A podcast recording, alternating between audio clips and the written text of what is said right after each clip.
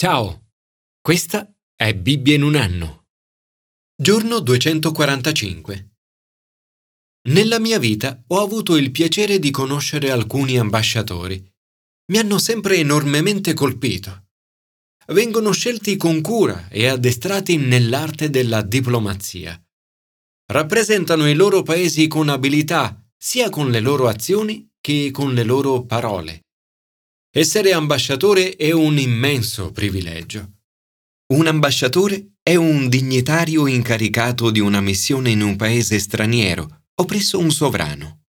Un ambasciatore britannico è un ministro che rappresenta il re e il proprio paese ovunque è inviato. Paolo scrive che in nome di Cristo siamo ambasciatori. La parola greca usata per ambasciatore ha la medesima radice di presbitero, che è una delle parole usate per descrivere i leader della Chiesa. Come cristiani siamo ambasciatori di Cristo. Abbiamo lo straordinario privilegio e la responsabilità di rappresentare Gesù nel mondo. Siamo i rappresentanti di Dio sulla terra. Attraverso di noi Dio raggiunge le altre persone affinché possano riconciliarsi con Lui ricevere il suo perdono, il suo amore e la sua grazia. Siamo chiamati ad esortare le persone a diventare amici di Dio e loro stessi ambasciatori. Come un ambasciatore di un re, rappresentiamo Cristo sulla terra, siamo chiamati ad agire con abilità e diplomazia. Commento ai sapienziali. Ambasciatori per il mondo intero. Come ambasciatori siamo chiamati ad essere una benedizione per tutte le nazioni. Gesù ci ha chiesto di andare in tutto il mondo e fare discepoli tutti i popoli. Il popolo di Dio è benedetto per essere a sua volta benedizione per il mondo intero. Rendete grazie al Signore e invocate il suo nome. Proclamate fra i popoli le sue opere. Oggigiorno, per essere in contatto con tante persone di tante nazioni, non c'è bisogno di viaggiare. A Londra, dove vivo, sono praticamente rappresentate tutte le nazioni del mondo. Il salmista scrive Ricordate le meraviglie che ha compiuto. E poi fa esattamente questo. Rievoca tutto quello che Dio ha fatto per loro. Quali sono i tuoi ricordi più cari? Riservare del tempo per ricordare le benedizioni di Dio e per ringraziarlo è importante. Come ambasciatori di Cristo, siamo chiamati a parlare con diplomazia per dire a tutte le persone che incontriamo quello che Lui ha fatto. Proclamate fra i popoli le sue opere. Come ambasciatori di Gesù è fondamentale continuare a crescere nella relazione con Lui. Cercate il Signore e la sua potenza ricercate sempre il suo volto. Signore, grazie per tutte le incredibili meraviglie che hai fatto per me. Nel guardare ai giorni futuri, aiutami a proclamare fra i popoli le tue opere. Commento al Nuovo Testamento. Ambasciatori di un messaggio urgente. In nome di Cristo dunque siamo ambasciatori. Paolo, come ambasciatore di Cristo, cerca di convincere gli uomini della verità del Vangelo. Questa è una grande responsabilità.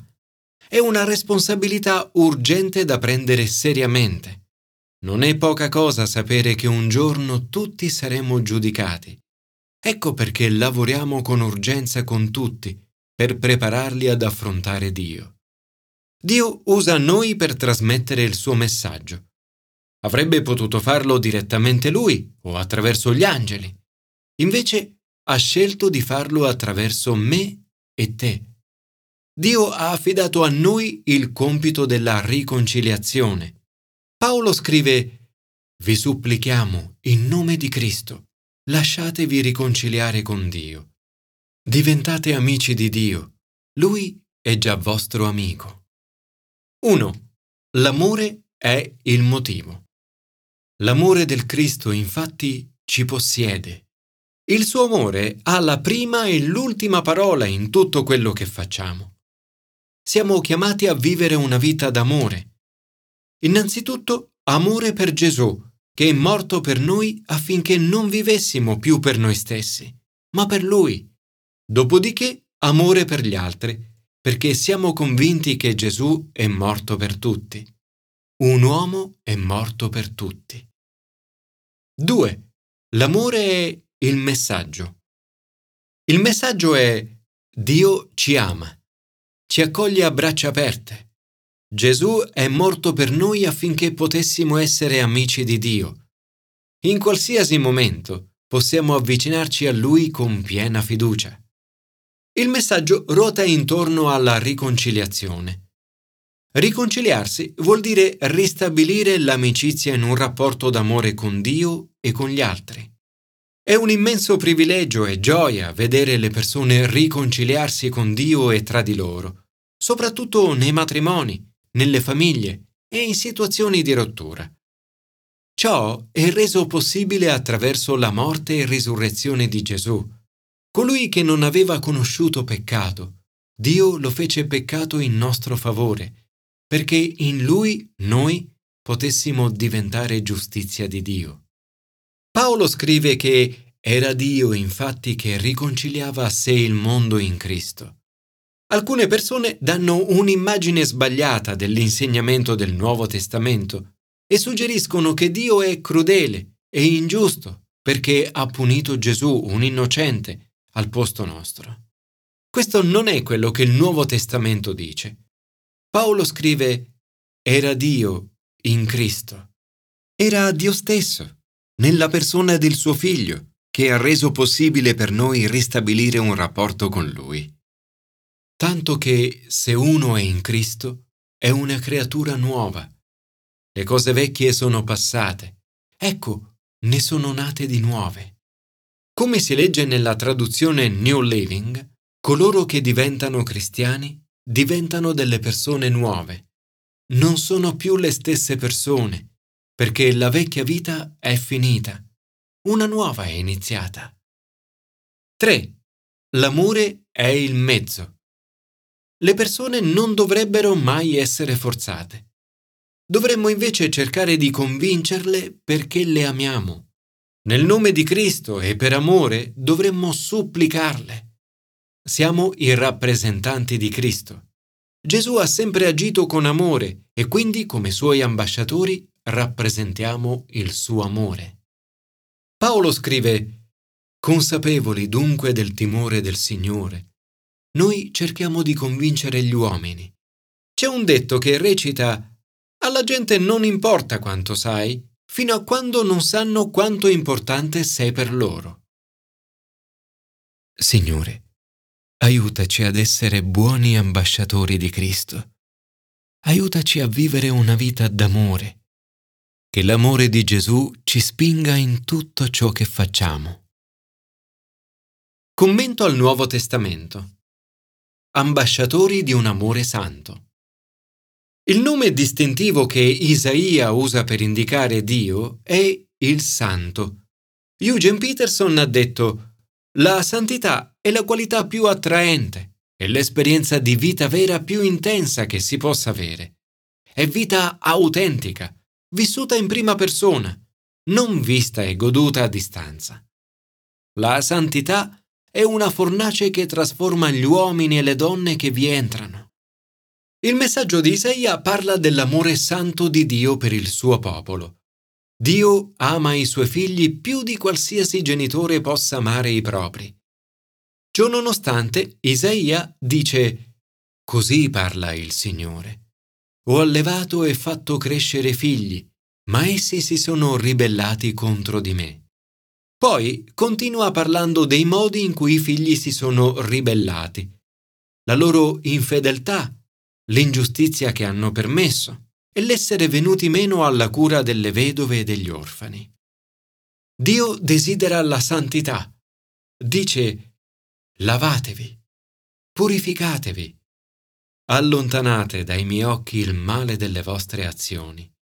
Cessate di fare il male, imparate a fare il bene, cercate la giustizia, soccorrete l'oppresso, rendete giustizia all'orfano, difendete la causa della vedova. I suoi figli però cadono e si ribellano.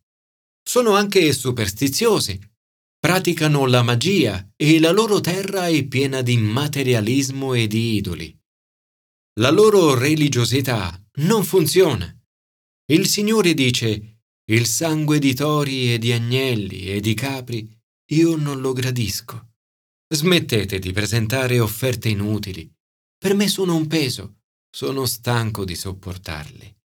In altre parole, sono stanco dei vostri insignificanti giochetti religiosi e intanto continuate a peccare. Nonostante questo, Dio non li abbandona.